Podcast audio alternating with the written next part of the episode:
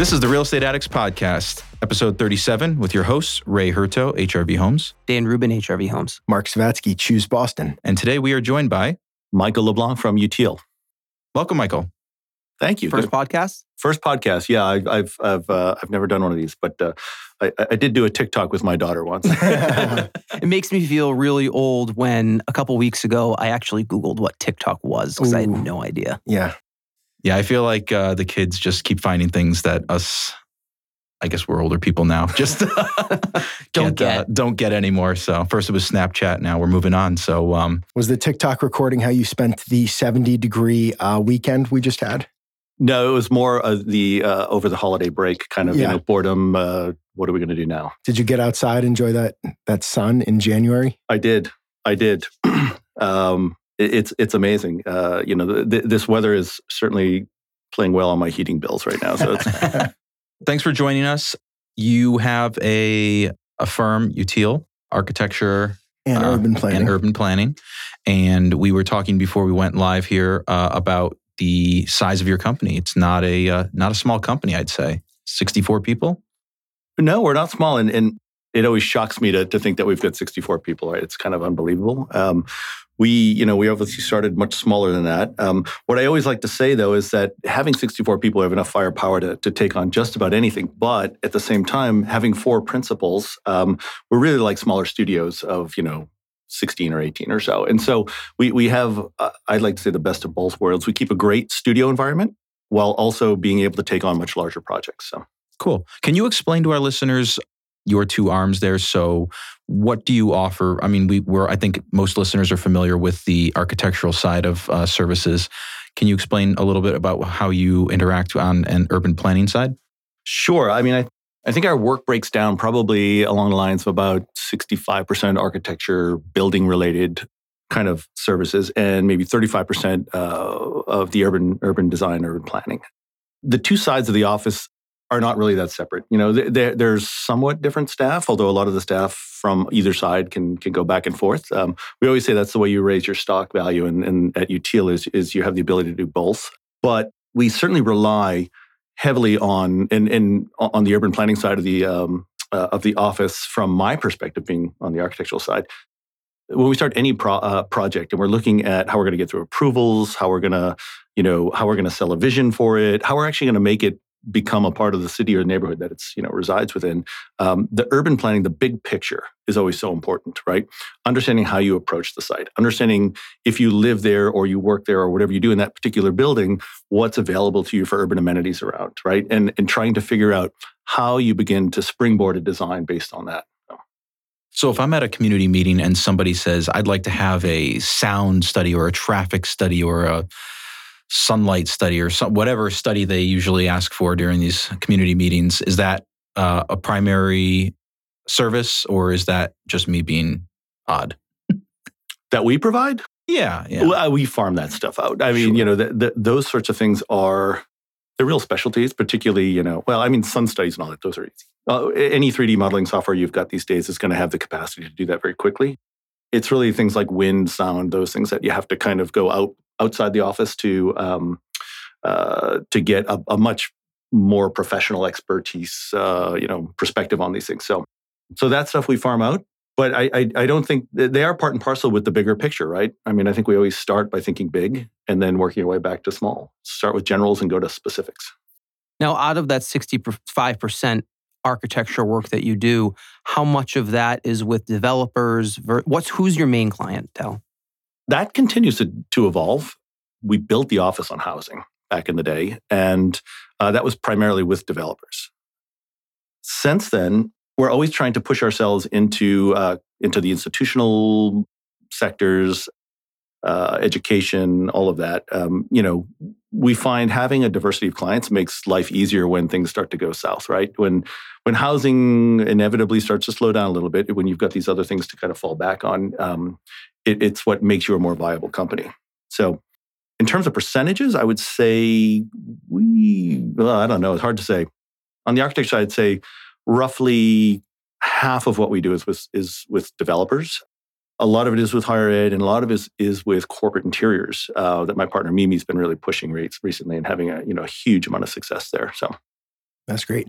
So we know uh, of you, Teal, and your great work, but we kind of skipped by a little bit of your history as an architect and your background. Can you share with us a little of how you got into the profession and, um, you know, what keeps you excited every morning and, uh, you know, your favorite part of the job?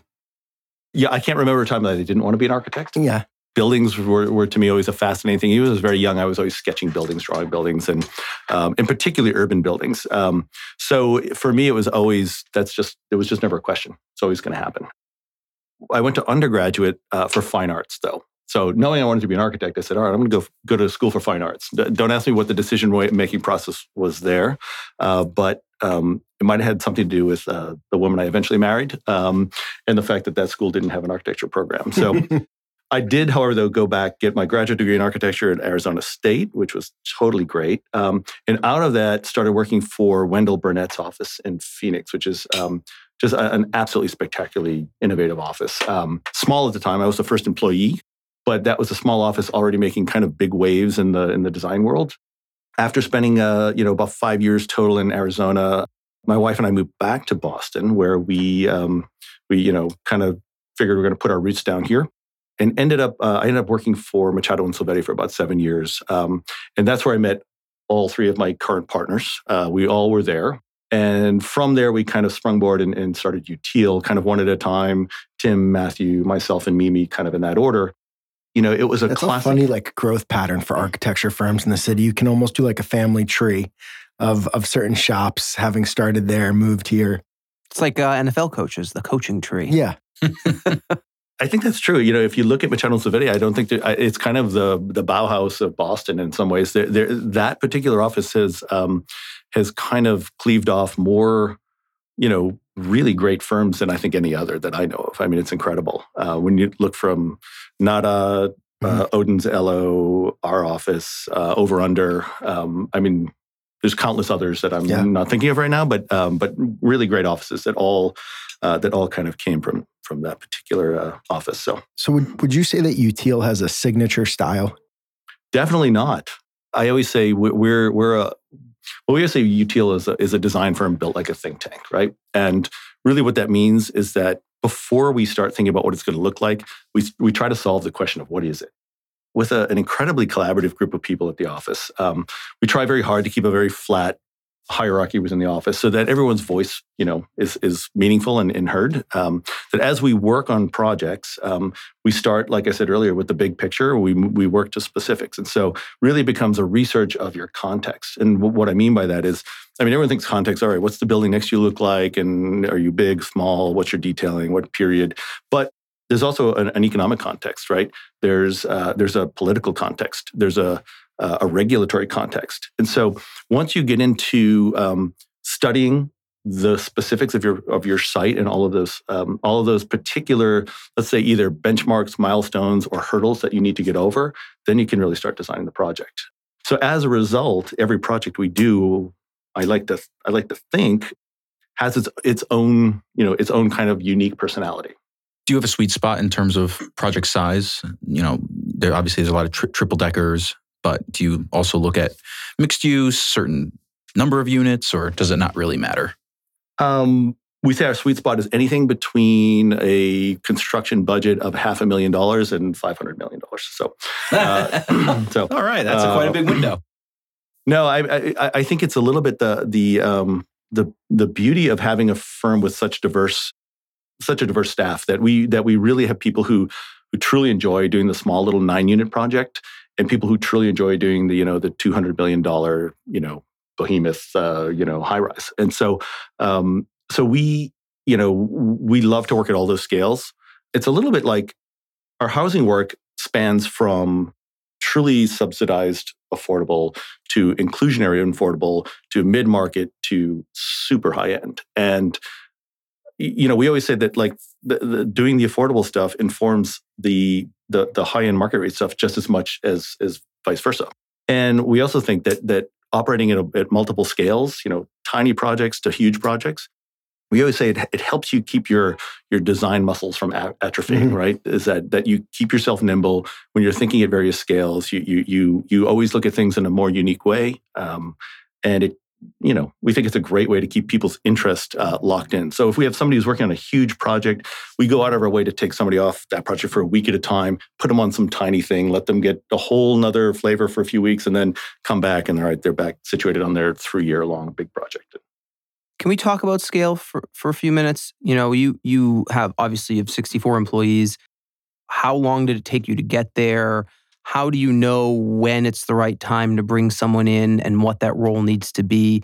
You know, Ray and I, you know, have been talking about starting to grow our business and I think we go back and forth a lot on, you know, what the that particular role needs to be and when is an appropriate time. So can you just, you know, just talk about kind of the growth of the company and um, and any challenges that you may have had on the along the way?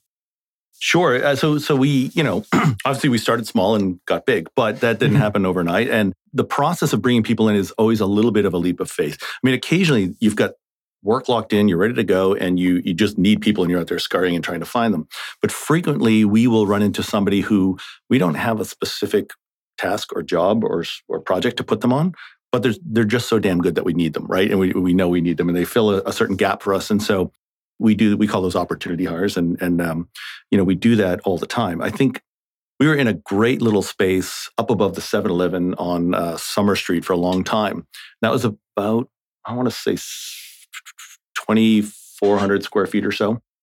It was around about the time we had 38 people in that space that we realized that this was not a good situation. And um and and so we one bathroom. Yeah yeah, I felt bad for the bathroom. we then uh, decided, you know, it was time. I lost my desk space. I was like working on a, a window ledge with yeah. my laptop, you know, because there were much more productive people who needed bigger space than I had, and and so we uh, we we did make the leap to move from there over to 115 Kingston Street. So we went from about 2,600 square feet to 6,400 uh, pretty quickly. But that was offered to us in one of two packages. You could we, we could either do just um, uh, 4,000 and what did they have? They had a space that was 4,000, a space that was 2,400, or we could take them both at one time. We're like, geez, we don't even have enough people to fill the, the 4,200, but yeah, let's just do it, right? We've got both of them, It's got both spaces, and, and literally within within a short period of time, all of a sudden, you know, there was enough work to fill it. We actually think that the space we were in had a pretty, you know, pretty strong um, role in the size we got to all of a sudden we had a space that looked legit and professional and our clients were bringing their bankers in to have meetings and doing all that kind of thing. And so we we suddenly became um, i think somewhat legitimized by uh, having a nicer space. That's how we feel about our podcast studio. This is this is beautiful. This is all you ever need right here. Yeah. i'd never leave if i had this. We're a uh, nine by nine room here in a odd shape. Uh, michael i'd say perhaps a um, an exaggerated criticism of architects, and I don't I don't want to become coming across here as critical, but uh, a lot of architects obviously pride themselves on winning awards versus you know designing to a construction budget, and we've always had our challenges of you know especially with the exterior shell of the building, how do you keep things affordable um, all around? What do you feel about that? Uh, do you feel the best architects can, are able to do both? They're not mutually ex- exclusive in any way, I don't think, and and I, I think. Um, you know, in some ways, if you can do both, you're probably the better architect than the one who can only get the awards. Or, uh, you know, but but I, I, I, it's an interesting point because we went for probably ten years at Utile under the mantra that we will never try to get published in a an industry magazine and never try to uh, submit for an award. We're just going to do good work, and hopefully, people will come to us. And at a certain point, we realize, all right, getting the awards, getting into the magazines actually has some value, right? Has value in in how you um, the resumes that come in. It has value in what you can show to clients and you know what they think about your company. So so there is a sort of inherent value in that stuff. I always say that like if you if you can't solve the economic part of it, then then you shouldn't be doing it. So is it just getting creative with the materials then, so to keep a nice I shouldn't say nice, to just to keep like a, a really unique design, but also make that budget conscious? Michael, the first time we met, you really impressed me. You talked about how you had right sized a facade by sizing the panels in a really efficient way to minimize waste. And when you're talking about $110 a square foot facade, that matters. Yeah, absolutely. It's never a simple, it's never a simple answer. That that's maybe the simplest it could get right there. It's like we just we, you know, we want to do a panelized facade. In that case, the, the panels were all varying sizes. We knew what the the the base standardized panel came in, and we just use you know dimensions that uh, that were derivative of that, and that was simple. Um, and and by the way, we didn't do that the first time. We we did it a different way, and then we realized that we had thirty percent waste, and we're like, all right, we can fix, we can solve this pretty easily. I also think there there are there's ways to the lowest budget number isn't always the most profitable, right? Um, sometimes it's it's you know it's always a, a, a, what is the cost of the project versus what kind of revenues will it will it bring in on a, a project you know that we did over in the South End with Peter Ross called the Gerard. We looked at a, a reasonably innovative um, structural solution, which allowed for higher ceiling heights in a lower floor to floor height that gave us a whole bunch of great opportunities. One was that it got us a whole additional floor of space within a 70 foot height limit, which was not only the zoning, but also the high rise limit. Um, so that, that keeps our costs, you know, in check in that way. But also, um, you know, having an additional 25 units per, you know, in the building with the same, essentially the same envelope, uh, you know that has a, a, sort of great payback. And so when you think about if you can reduce like your floor to floor heights without reducing your ceiling height because that's an important part of revenues right? Um, if you can reduce your floor to floor heights by let's say a foot uh, you know per floor that's in a seven story building or six story building that's six or seven feet around the entire perimeter of the building. If the building has a perimeter of 800 feet you know times six feet times 110 bucks a square foot that's a huge number right? Yeah. that's our fees right there you know it's like yeah so it's always a matter of like trying to find the solution that that doesn't uh, compromise you know the sort of marketability or design intent but finds a different way to solve the problem. Can you go a little deeper on the gerard? I think it's a, a spectacular building.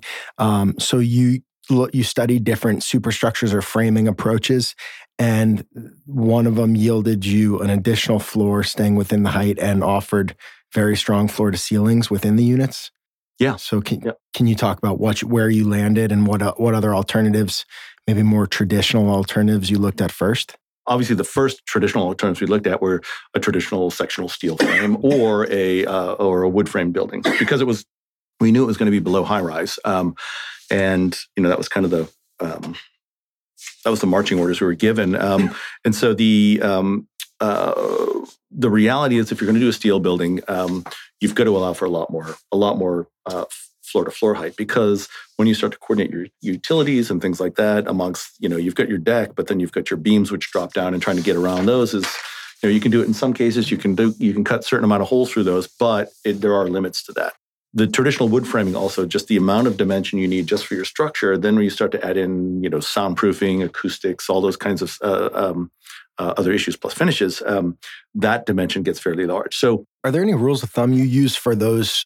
For a wood structure, do you usually figure 14 inches or so for between the joist, the subfloor, the this? 16 inches typically. 16, okay. And structural steel, is there any? More like 20. Okay. Yeah. Okay. And you landed on a structural stud or a light gauge? We landed on, uh, on a pre-panelized structural uh, metal bearing wall, metal stud bearing wall. So they came to site all pre-done on these, you know, on the back of these, you know, flatbeds. Uh, they were craned into place. They all got propped up, and then as soon as they were put in place, uh, metal decking went over the top of those, and it was a particular kind of metal decking which allows for about a 14 foot span. That's the limitation of that particular system right there. Is if you can't live with spaces that are not less than 14 feet, then you have to go somewhere else with it. But what that did is it, it took a composite deck, tied it into the, the, the pre-panelized metal stud walls, and then you pour concrete over the top of it, and you end up with a total six-inch structural deck, um, which has great acoustic properties. It's got you know very good mm. solidity. You know, you walk on it, no you bounce. feel like you're in a, yeah. no bounce. Our client in that case was very smart when he talked to the um, well, he was talking to us and the contractors, and he's just saying, he wasn't looking to save money on that building. He had a budget, and, he, and his whole take was, I want the best building I can get for this amount of money, right? And so as we went through all of the different options, you know, the idea of, of going from wood uh, to this uh, metal deck um, or metal metal stud wall and, and, and, concrete deck system seemed great because of all of those. It's it's more of an institutional grade uh, of construction, and also allowed us to to reduce our floor to floor height. So that's a great win. What's one of your biggest pet peeves with developers? um, you guys are all developers, right? so I'll yep. give you the sugar coated version of that. Uh, or conversely, what makes a good developer partner? I think a couple of things. You know, it's it's funny. A, a developer I work with right now, and who's also I consider a very good friend, is asking me about similar questions about you know um, about what happens when he starts to, to scale up his his company and add people to it and and how do, how does he manage that and, and that that plays a little bit into to answering your question which is for me the best developers are the ones where the decision makers are closest to their content providers and what that means is if you are the decision maker of a development company you have to have constant access to your your architects your engineers your graphics people your branding people all of that that's critical because Otherwise, we find when, when those types of content or vision related aspects of a, of a project are delegated, they're inevitably misinterpreted. And there's inevitably a, we do all this work, okay, now the decision maker sees it, and now you're backtracking because it's all wrong. Keeping that sort of decision making process as close to the process of design and innovation, I think, is critical.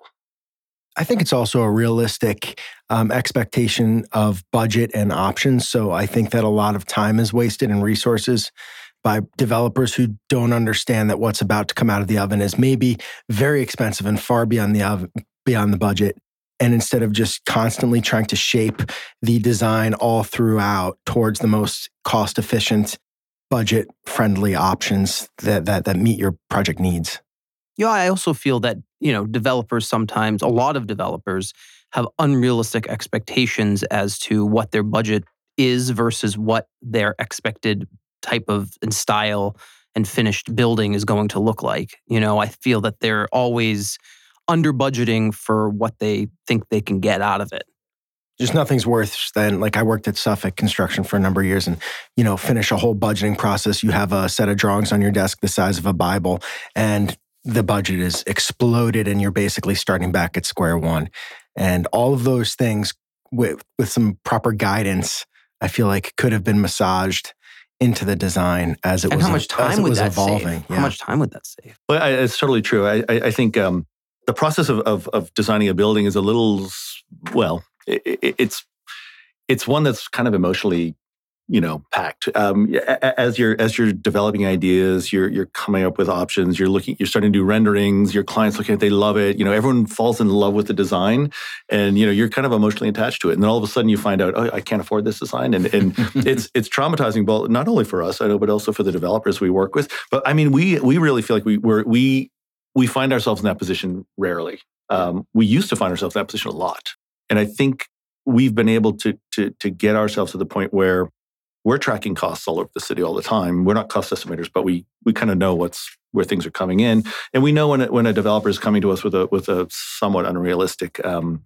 budget in mind. But um, I did want to go back also to, to, to add something to the question about what makes a good developer, um, and I do think it depends on you know if we're talking about residential development. Um, uh, or even for that matter, you know, commercial speculative development. I, I think I think the developer that knows their market is is generally going to be the best developer. They're the ones who, who, when they can give the the architect or the designer a, a clear vision of who it is they're designing for, that tends to be the, the most efficient process, right? You know, if they know their market, they know if they know that designing in South Boston is very different than designing in the South End. Two totally different kinds of buyers, right? not all that different, but somewhat different, right? And the nuances that are important, right? You know, whether it's a closet space question or a, you know, depth of wall, so you feel like you're in a solid building question and how you deal with a window jam. Um, there's all of these things that that go into understanding who your buyer is. Are they okay with walking up and downstairs or not? Mm-hmm. Right? Are they? Do they want a flat? Do they want more light, less light? When you've got a client who has a really good handle on that, you know, and they know how to guide the process, I, I think it, it, helps so much. We always feel like we're helpful yeah. in, in, in defining those parameters as well, um, within at least within the city of Boston. But yeah, certainly that strong vision for your building and what you're trying to accomplish at the end. If we circle back to cost real quick, and you know, without giving away the crown jewels, how do you sort of build a budget for a client in terms of your design fees? Obviously, you know, you start off with basic schematics and and map building massing, and then you get into more of um, you know kind of layout. And then once everybody's happy and things get approved, you move on to all of the construction documents. So is it kind of fixed price? Does it have multiple components with hourly, or what would you like to tell everybody about that? well, we have we have this conversation in the office all the time, and it depends on the type of project, of course. But if if we want to just sort of keep it in like the the residential development world, there are certainly industry standards, right? And there's you know there's the low industry fee there's the mid market fee and there's the high fee and that's not the kind of unit you're developing or or designing. It's it's the kind of architect you're going to and that's you know the kind of base level sparse service versus the kind of okay this is mediocre service versus high service. So we always do a work plan and figure out you know how many how many people is it going to take to do this job over what period of time right? When do we have to scale up are we going to have three or four people in CDs? Are we going to have one or two people in CA? Um, CA becomes the hardest part of it for us to, to kind of manage because just to just to clarify for everybody, CA is construction, construction administration. administration. Yes, sorry. Uh, CDs are construction documents. When you get into the building, you know the construction process, the architect loses a whole bunch of control over the situation. Right, the, the, the contractor it becomes their site they're pushing the schedule they're doing um, you know their work and they they they have every incentive to do as quickly as they can um, but at the same time schedules drag on you know things take longer time. Questions come back which are maybe not real questions but questions designed to stall the process a little bit you know to you know distract us from what might what else might be going on. So we lose a lot of the control there and ca is the hardest part of the project or the hardest hardest phase to keep staffed, you know, correctly, and to still be able to bill, you know, our, our all of our hours on which we, we we tend not to be able to. But we, you know, we try to put all of our consultants in place, and then we then we take it and we put it against. Uh, well, we tested a couple different ways against the the potential project. One is, you know, based on what we think the construction cost is. Um, are we within the general percentages which are acceptable? And we also do it against the square footage of the project, right? And how how many dollars per square foot are we kind of allowing for in certain terms of design? We just had this this conversation with a, a client who's doing a, a micro unit project, and the building's not particularly big, but the number of units is really quite large. And so there were there were some misunderstandings, um, probably on both of our part, about how much it should cost for design fees. Um, in one case, you know, their argument was, well, it's a small building. It shouldn't be that much. And, our, and you know, our argument was, well, they're tiny. there's a lot of units. There's a lot of kitchens, a lot of bathrooms. They're tiny. They're all going to be accessibility Swiss watches that we have to get right. Um, so there's really a lot more dollars per square foot of design time in, in, in the building in general. Are there any general guidelines that you could provide our listeners if they're doing a very early pro forma and trying to think about how much they'll spend on design? Is there a range that you might be able to offer as far as a percent of construction costs or a price per foot for architecture? It really depends on the type of project, the market you're after, the size of the project. Obviously, as, as you as you get bigger, the, the fee percentages do come way mm-hmm. down. Um, I mean, um, government projects are four percent of construction costs or something like that. No, I've always no, heard that like if you do a public library, your fee is tied to construction costs. It is and and they set a standard rate or it, it moves. Yeah, they do, which I think is actually quite good. I mean, the the um, it could be a little higher. That's for sure. It's yeah. not four percent. It, it, it, there's a scale, right? Oh yeah. So if you go right to the city of Boston they, on their website, they they mm-hmm. have a um, a scale of you know if a project is zero to one million, one to two million, two to five million, five to ten, and so on. And then they also further categorize that by is it new construction? Is it renovation? Is it monumental? Mm-hmm. You know, like City Hall. What kind of building is it? Right. Well, it's sort of it's sort of a, a factor of the size and complexity mm-hmm. uh, that they factor into it. And so this whole sliding scale, which ranges from you know low fee, low percentages to, to reasonably high percentages in certain cases. What I like about that, I, I do wish it were a little higher than than it is. But what I like about it is that when we compete for a project, we, we're not competing on price. Mm. They're competing on qualifications. And so they pick the best firm to do the job. And that firm goes into it fully knowing where the fees are going to be. So there's no arguing about that. It creates a little bit of a chicken and an egg problem for younger firms. And maybe you had this frustration in your earlier days. I imagine that a group that's just starting out and wants those types of projects can't get their foot in the door because they don't have previously previous related projects.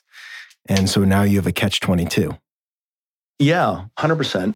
There was a moment in time where at the state level, right? We'll, we'll skip the city for a moment. And, and, and at the state level, I attended a, a, a, an evening session at the, B, at the BSA where I think it was Greg Bielecki from the from you know working with the state was proposing this idea that um, that basically, how do we get younger firms into state jobs? Right, we want these younger, innovative firms. Boston's full of these older, established, sometimes not quite as exciting firms, you know, but frequently Stodgy. very good. Yeah. You know, they had a sort of monopoly in all of those types of projects. the, the and there were a lot of cases where younger firms were, were like joint venturing with the with the more established firms to try to to try to come up with a more innovative team, and the state frowned upon that at the time. So the goal, I think, of that was to um, was to figure out a way that younger firms could maybe that joint ventures would become maybe more attractive to the the state agencies that were you know hiring architects and design services, or that they would you know try very hard to um, to pull firms in that had less experience on smaller jobs and build them up over a period of time. I'm not sure whatever happened with that program. It it uh, it it, uh, it never seemed to fully materialize. Um, but I do see some some really great firms these days getting getting public projects. I mean, I think the. Yeah. the Boston Public Library system is, I, Mhm. and and with you know um, PFD at the City of Boston Public Facilities Department, I think they're hiring some of the best architects in the city, and I think they're one of the best patrons of architecture that we have in the city right now. Do you do any work outside of Massachusetts? We do some. A lot of it is the planning work. The planning work tends to be much broader for us. Um, doing a lot of we we we are doing a lot of work in Detroit right now. Did work in Atlanta, um, West Coast. Uh, a lot of work over in the Gulf region, uh, Abu Dhabi and Dubai and um, uh, and Doha. Hmm. Um, so the uh, for some reason the the, the planning work uh, seems to be a little more exportable. Um, you know, it doesn't require you know feet on the ground quite as much, and you know, so it's it's it's a little more nimble in that sense, and, and able to move around the country and the world more more readily.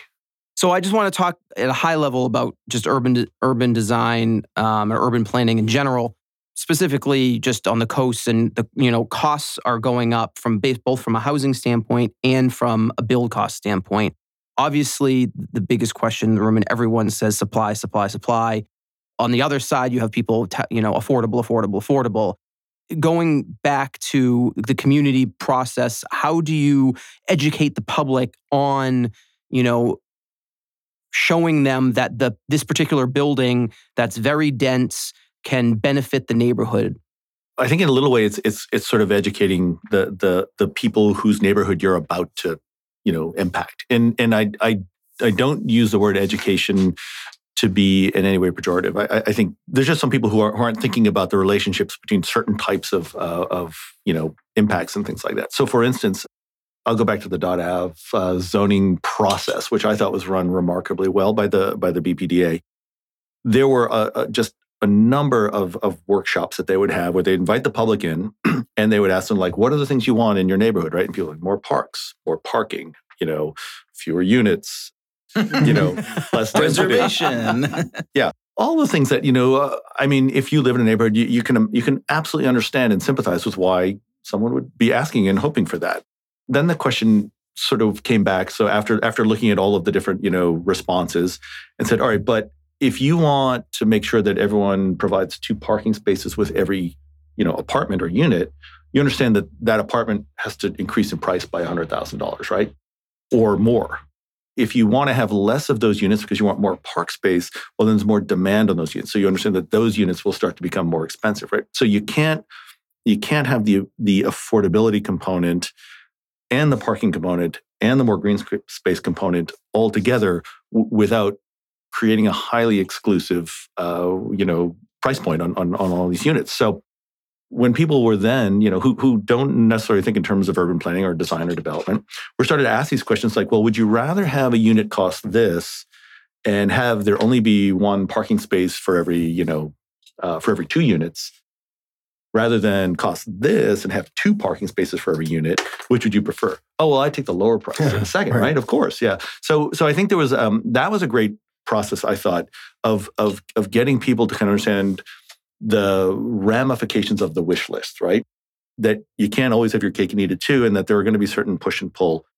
The other question was um, or, or, the other thing that came out of a lot of those was that there needs to be more ground floor retail right uh, in certain areas. And so Um, so part of the of the the thinking through of that is that if we want to have more of that ground floor retail, more coffee shops, more restaurants, more more of these things that we can use every day, well, you need more more units to to, to kind of sustain those things, right?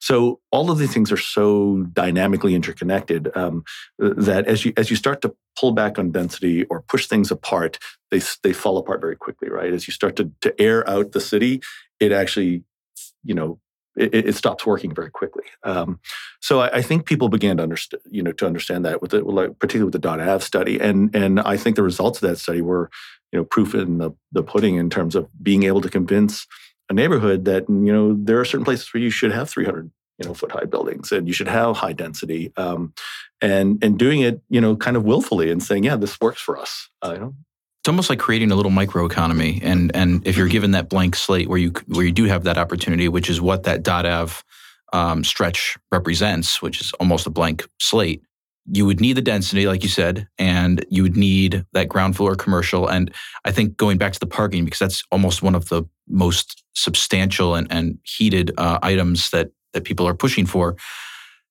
you kind of get away from needing the parking and the cars because you have everything available and now your community is more walkable and it is almost like a small little niche community and um, which is funny because that's a lot of things that people are asking for and it just seems like they're very apprehensive to the density and the height and the lack of parking but yeah. So on a related note, um, you guys were involved in Somerville's um, new zoning code, which is form-based zoning as compared to traditional zoning.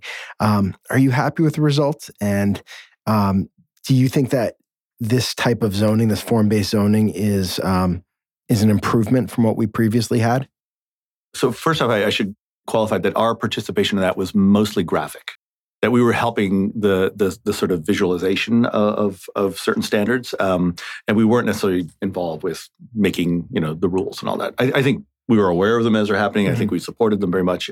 I think it's the jury is still out, but I think the Somerville zoning I think is unique from anything else we've seen so far. Is that it, that it's enormously user friendly, right? I, I think anybody can can start flipping through that zoning, understand like what kind of zone their particular lot is in, what's allowable there and with within two or three pages of, of kind of thumbing through you can find out like what can i do and what can i not do so from that aspect i think it's it's totally awesome. I think it can takes you define it a little bit? I'm sorry like what is form-based zoning?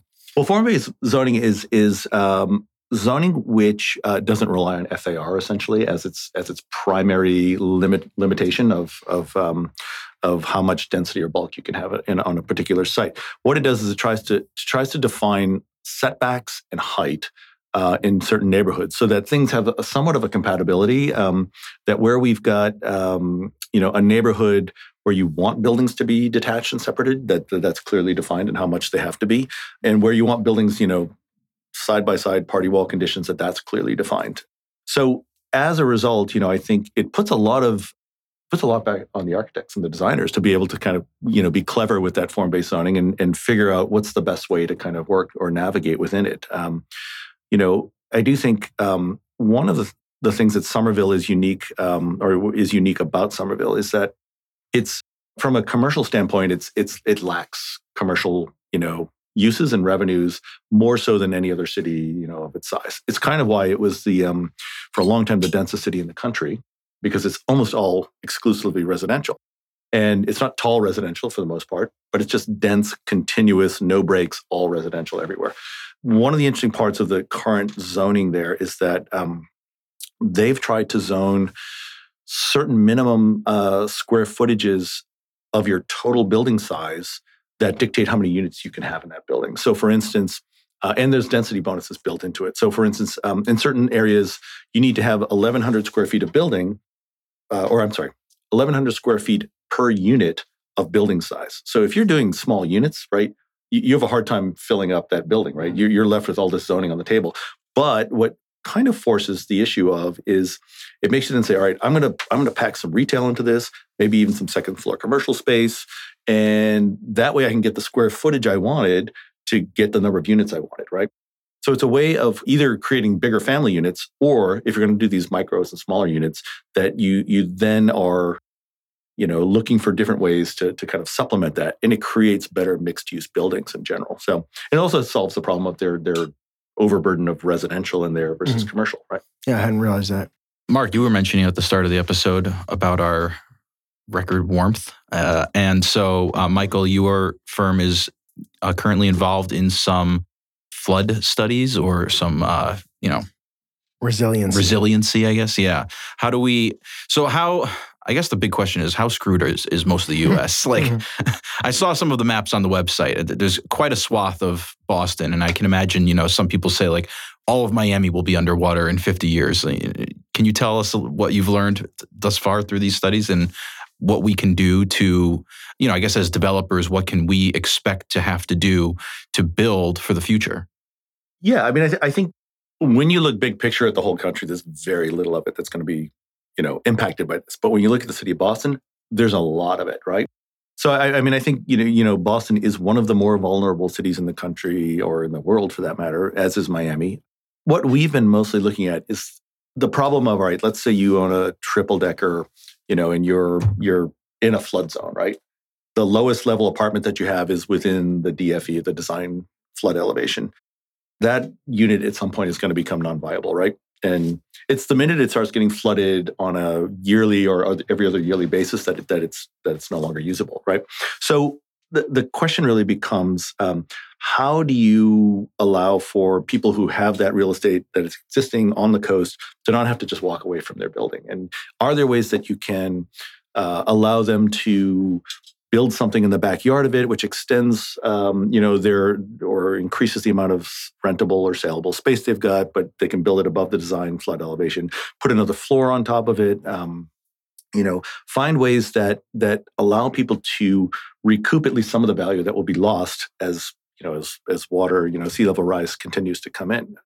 You know that really is the, one of the primary things that we're looking to do is figure out how to solve those existing conditions. Like if you look at the South End, uh, and um, do you live in the South End, Mark? I work in the South End. I know you work there, yeah. I live in East Boston though, so I'm not much better. yeah, and s- yeah, parts of East Boston are, you know, um, but if you look at the I'm on typical, the top floor though.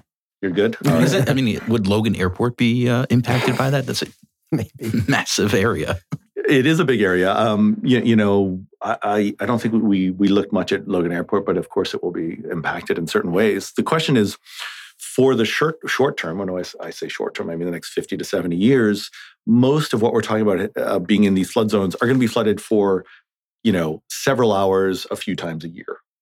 Not ideal, but you can recover from it as long as the uses that are in those areas are, you know, ones that can recover. Um, so, for instance, we see a lot of um, a lot of uses in the seaport um, now that are below the the you know the Base desi- flood elevation. designated flood Yeah. elevation, yeah, that are um, you know putting parking there basically, right? You have to deal with this this uh, distance between or this height uh, dimension between sidewalk and first floor, which is very tricky.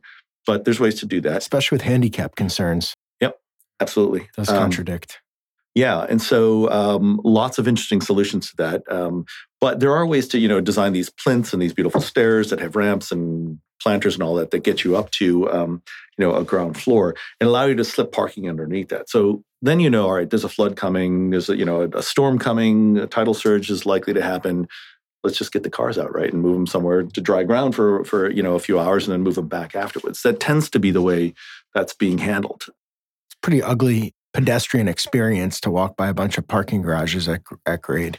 So you should consult our guidelines, which show you how, how to deal with that. Just you know, in a Beautiful parking very in a very beautiful urbanistic way. Well, know that they're they're kind of semi below grade, Yeah. um, and and that you know the ways of dealing with those buildings and how you mitigate between high sidewalk, low sidewalk, Mhm. um, and those connections. I think you know they're resolvable. They're they're not you know they're not um, they're not what we all like to to to think of as these you know beautiful wide sidewalks that go directly into a retail or restaurant Mhm. space or or a, or a commercial lobby. But um, but there are certainly ways to make up that difference that that are not you know terribly unsightly. So you're telling us that it's not all gloom and doom. There, there are ways to resolve it, and we shouldn't be too worried about it. Well, we should be very worried about it, but uh, but uh, yeah, there are certainly ways to solve it. Um, Perfect. Yeah. What are some of the new hot trends in the architecture industry. So 2020, what in any like, types of facades, materials? What are what, are the what latest? should we look for in Las Vegas at the Builders Show next week? the we'll hot wrap with this. energy efficiency is the hot trend. All Yeah. right, um, you know that that that's. Uh, I I mean, I think, I I think finding better ways to to to uh, to occupy our buildings on on lower amounts of energy is the number one thing that that is going through everybody's mind. I think in the design world. Um, you know, and some of those some of those ways are, you know, frankly, going to make much better buildings uh, in the future. You know, I, I think um, we we've got uh, uh, a, a new director of sustainability um, who who has a great pitch on all of this. But in in in general, you know, the point is we can spend a lot less money on the stuff which is going up through the chimney. Focus it on the building uh, and and on better envelopes, and those better envelopes then give you much more comfortable environments to live within um, at, at much lower energy. So, I would say that that's that's the hot trend right Nice. now. And it's it's and it's also it's um it's not just a trend, right? It's something it's a real problem we have to solve as well. So I think at the same time, I always I always like to find the opportunity in these things, and I think the um, with all of the new mechanical equipment, uh, new ways of delivering heat and cooling to buildings, new ways of reducing energy use in certain ways. Um, the impact that those types of performative measures are going to have on buildings and architecture is going to really reshape the way we think about buildings. Cool. Well, we Nice. could definitely do a second episode and bring uh, your sustainability director on, talk about passive houses and uh, and, and some of that stuff. But for now, this has been awesome. We really appreciate your time.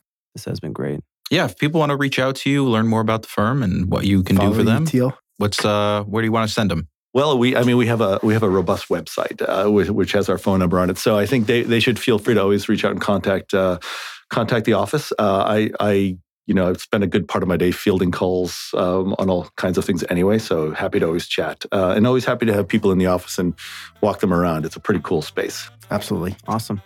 Hey, thank you again. Thanks, Michael. Thanks for having me. I really appreciate it. Cheers. Cheers.